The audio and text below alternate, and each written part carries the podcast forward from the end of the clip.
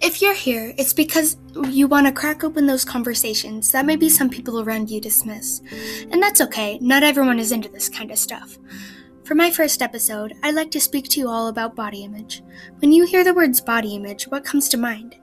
Maybe it's the way you look, maybe it's the way you feel about features of yourself, or maybe it's what you imagine others think of how you look, which for me influences how I think of myself.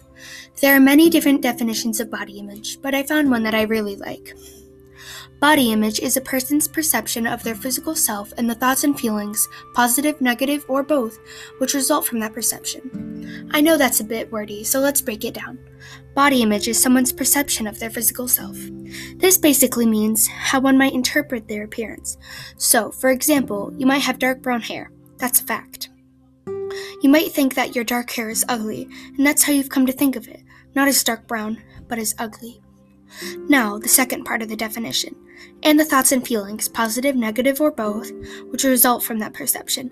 This means that since you now think of your hair as ugly, you begin to have negative thoughts and feelings about yourself because of the way that you see your hair. You might even bully yourself with harsh views and words, such as you're so ugly and everyone is disgusted by you. You see how much body image can grow from disliking your hair to frequently telling yourself you're not good enough. Or it can be the other way around. You could absolutely love your hair and tell yourself that you're beautiful or handsome. If this is the image you have of your body, then totally keep being yourself, and that is amazing. A big part of body image is comparing yourself to others. There are so many magazines, movies, books, et cetera that seem to set a standard for what you should look like. For girls or women, it could be skinny, pretty, girly, and a perfect complexion, but there are so many stereotypes. The same is true for boys. They could feel pressured to be extra strong with tons of muscle, be super masculine, and have perfect hair and eyes. The majority of celebrities seem to be just perfect, setting the bar so high. The bar is getting higher and higher, barely unreachable. A lot of times, people compare themselves to coworkers, peers, friends, even family members. For a lot of students, they want to look like the popular kids, or be liked and accepted for their appearance. I want to be taller. I wish I was shorter. Samantha's eyes are so beautiful. I wish I had eyes like hers. Jeremy is so strong. I need to work out more. I need to lose all this weight so I can look like those girls on T V. My hair is so scraggly, I need to get it long and pretty like Beth's. I'll go on a diet, so I look like that guy in my favorite movie. These are all examples of things we might say or think when we compare our features to others. There are usually four aspects of body image: perceptual, affective, cognitive, and behavioral. Perceptual is the way you see yourself. We talked about this earlier. It is how you think of yourself, which is usually not how you are in reality.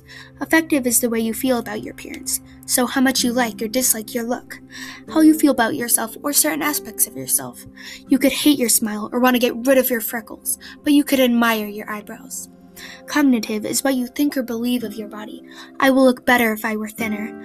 I would be more popular if I had blonde hair, and I will have more worth if I have more muscles, are all thoughts of the cognitive part of body image.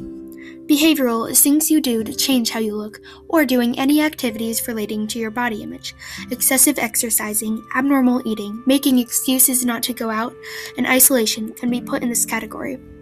Even little things, such as painting your nails or wearing a hoodie in hot weather. Not that those are bad things. Remember, body image can also be positive, are things that I think are behavioral acts.